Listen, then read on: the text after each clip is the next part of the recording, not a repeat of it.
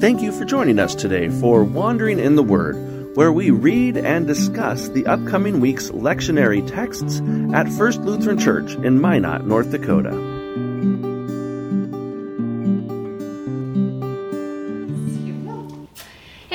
This is Wandering in the Word for June 5th, 2022, the day of Pentecost. Pentecost. Woo-hoo. Oh, that means the Easter season is drawing to a close. We're starting in, ordinary time through the whole summer, basically. The green season. Yeah, we've got a couple exciting Sundays, though, with Pentecost and then Holy Trinity, which I know everybody looks forward to Holy Trinity Sunday.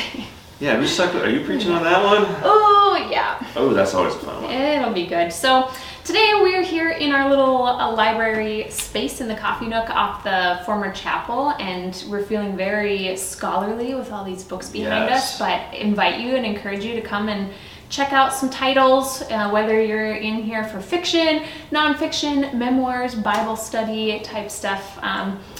We're downsized, I think, from what the First Lutheran Library used to be by a long shot. But streamlined. We're streamlined, yeah, thank you. So still some great resources to be found. Yeah, so for this coming up Sunday, since it is Pentecost Sunday, it is also for our Western North Dakota Synod, it's our assembly weekend. So we gather with all of our churches from Western North Dakota, and this week, Bishop Craig Schweitzer will be delivering the sermon via video. That's right, and you'll hear the same sermon as all the congregations across Western North Dakota, so that's a pretty rare occurrence, but you can call up all your friends. Yeah, so you all will have the same readings and the same sermon. Yeah. It feels kind of Pentecost-y, I feel like. That's true. So we'll offer our 2 cents, though, on one of the texts, or the first reading is a very common one, the Great Commission. It's one that Bishop Craig selected for this weekend. So, we'll dive into that one, I suppose. You want to read that? Yep, coming from the very end of Matthew's Gospel, chapter 28, verses 16 through 20. Now the 11 disciples went to Galilee to the mountain to which Jesus had directed them. When they saw him, they worshipped him, but some doubted. And Jesus came and said to them, "All authority in heaven and on earth has been given to me. Go therefore and make disciples of all nations, baptizing them in the name of the Father and of the Son and of the Holy Spirit, and teaching them to obey everything that I have commanded you. And remember, I am with you always to the end of the age." The Gospel of the Lord. Praise to you, O Christ. Yes. So, the Great Commission, as this is famously called.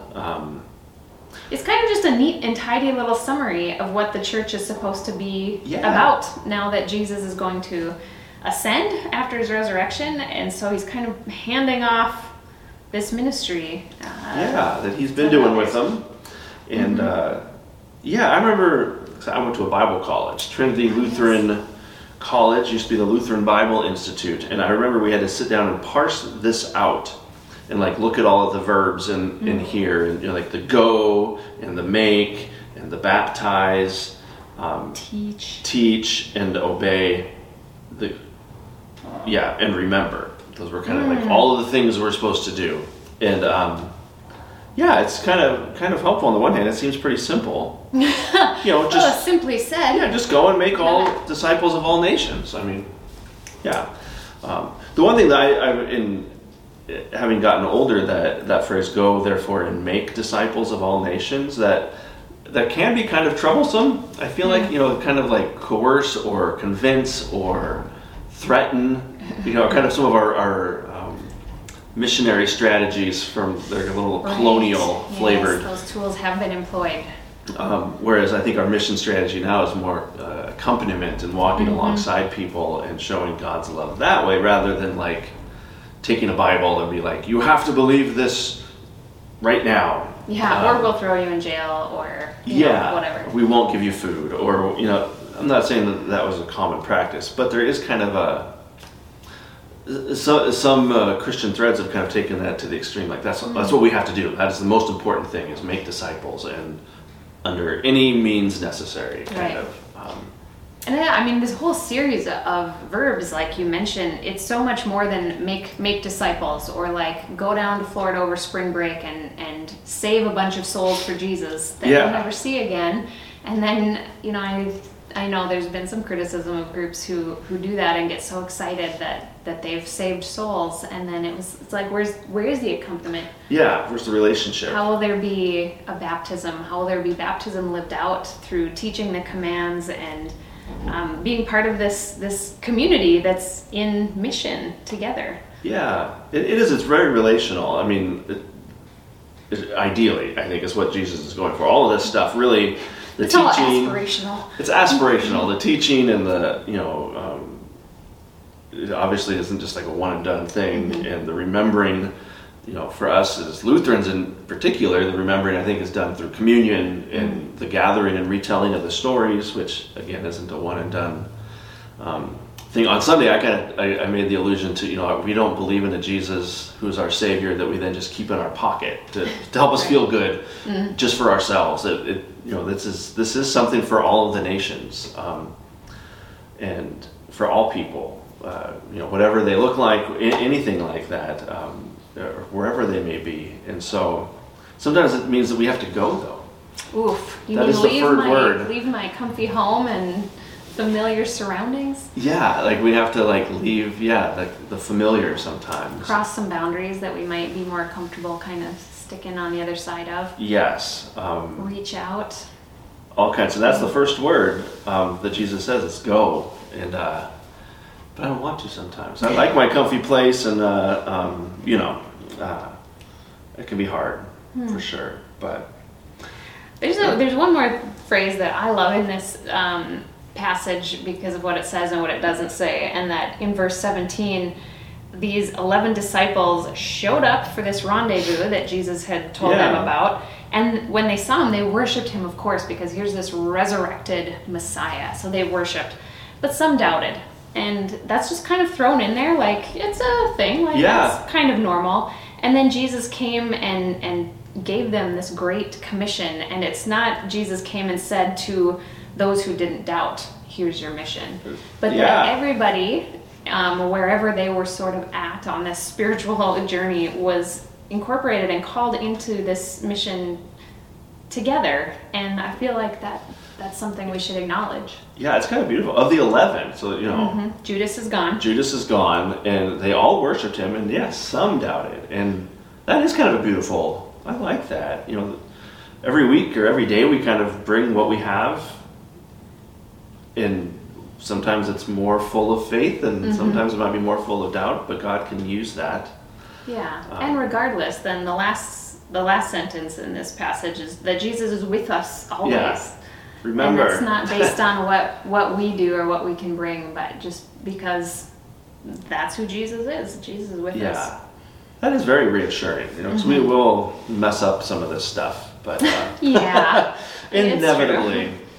But Jesus is still with us. That is kind of comforting. So paired with this text is our actual Pentecost story from Acts chapter 2.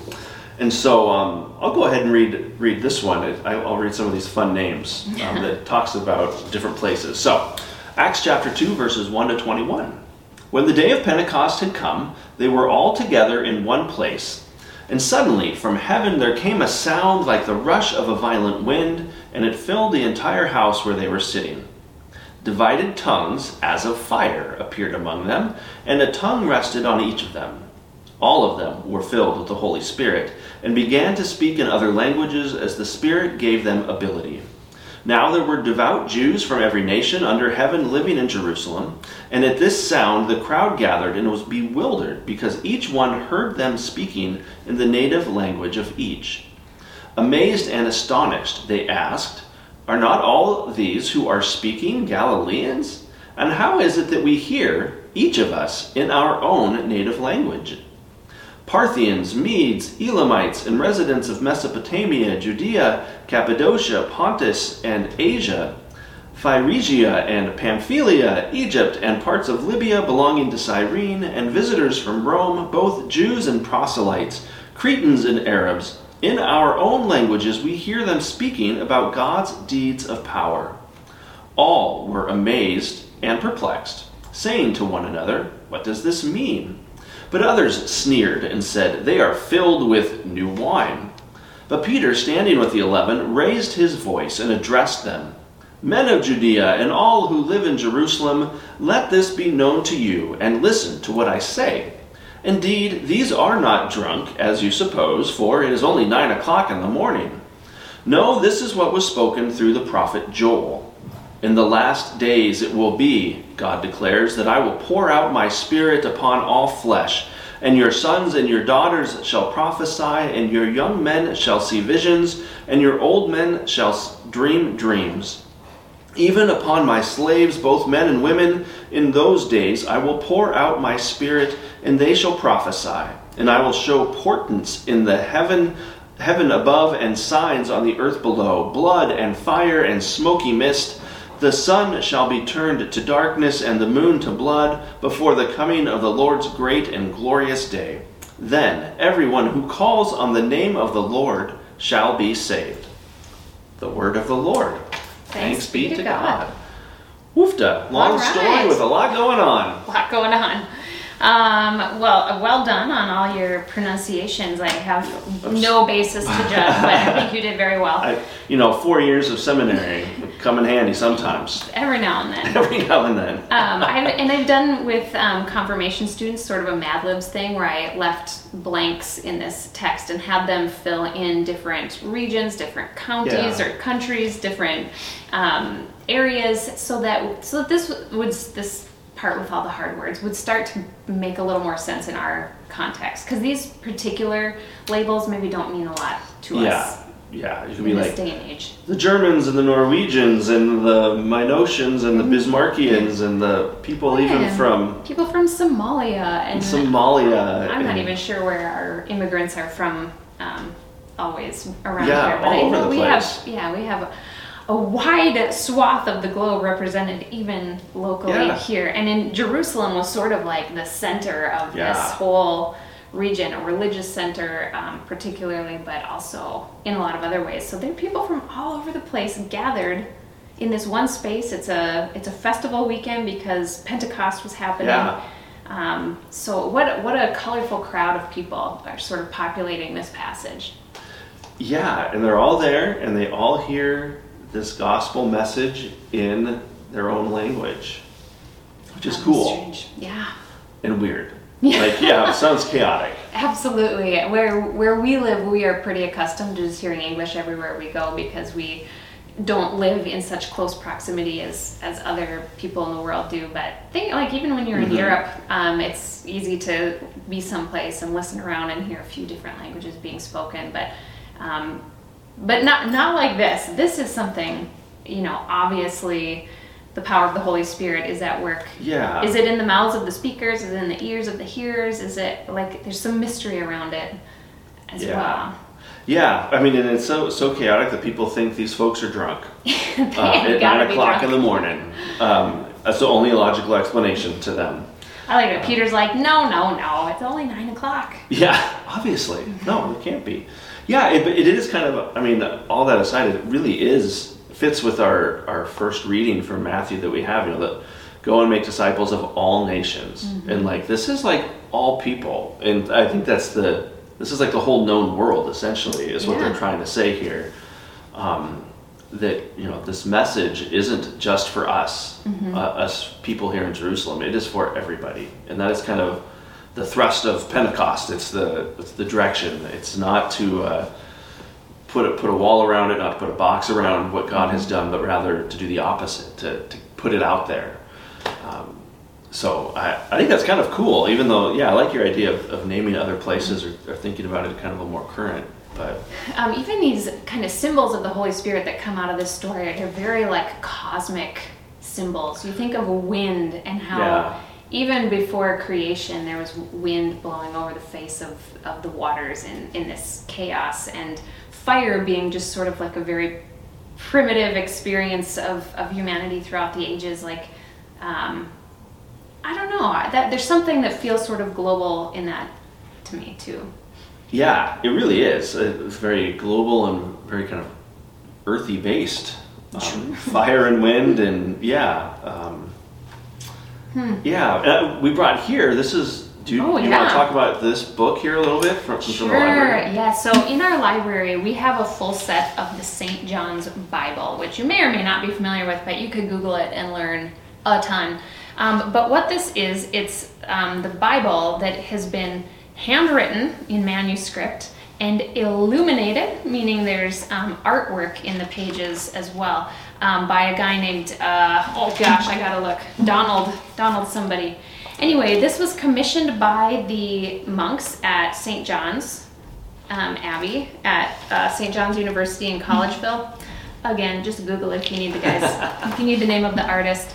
But these books are just gorgeous. So if you are looking for another kind of experience of reading Scripture, this is a sort of inspired and inspiring way to do that, because it's artistically done. It's very human, you know. Like the printing press didn't write this. Someone, the originals are even more impressive. Obviously, these are copies, but we don't have the originals in First Lutheran Church Library. No, those are, and they're a great big book too, which makes them kind of fun. Except they don't fit well on our shelves, but we do have them kind of stacked up here. So if you're ever looking for a scripture passage, we have the book here, and that was part of this sort of new incarnation of the First Lutheran Library. We had a little grant to buy some new materials, and this was something that I thought would be kind of a cool addition. It helps us kind of read and encounter Scripture in a new way, I think, which is kind of one of the nice parts. Because we do get, there's something very comforting about reading a familiar Bible, especially if you have notes and underlines and that kind of thing too, but this is just very different from a regularly printed Bible. So. Yeah, and this image here, for those on Facebook watching it, it's very colorful and almost what looks like, I don't know if those are flags in there or not, but it really makes it, this is actually something interesting. I've been playing around with emojis, which is very fun, and there's a whole section of flags, which I assume represent kind of every country that has a flag, but you scroll through it and there are so many different flags that I don't know what they are for other countries. I don't recognize them all. I recognize some. But. Yeah, but even just scrolling through and looking at that, it kind of, it just keeps getting God's, this message, this gospel message we have, it just keeps going out bigger and bigger. It's not just, for us, God is not just, limited to the United States or anything like that. God is so much bigger. And that kind of ties in too with for our prayers. We did it a couple weeks ago and a few weeks prior to, called The Healing of the Nations or The Litany of the Nations. And if you've joined us for worship on one of those Sundays, you heard that. But we have a colleague who put every country in the world into that format. And I don't know how many verses it was. 9 verses versus the 4 verses that we do. The 4 we do are based on Lutheran World Relief or Lutheran World Foundation member countries, but they went to, it's 9. She said it takes almost 20 minutes to sing. That's a lot of singing. That's a lot of Peace Be Yours from the congregation, but it is very Pentecosty. Yeah, very Pentecosty. I like Pentecosty. I guess we won't be in worship on Sunday, but if someone wants to strike that up for 20 minutes and... let us know in advance. We will be gathered up at the Grand Sunday morning with representatives and pastors and people from all of our Western North Dakota synods. Every other church is gathered in their own sanctuary too. Yeah. So, and the Spirit will be working all those places. So, absolutely.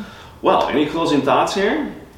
No. I think we're good. I think we've done good. So, thank you everyone for joining us today for our Wandering in the Word for June 5th, 2022. For Pastor Brandy and myself, we look forward to talking with you again soon. Take care, everyone. Bye. Thank you for joining us today for another Wandering in the Word podcast here at First Lutheran Church in Minot, North Dakota.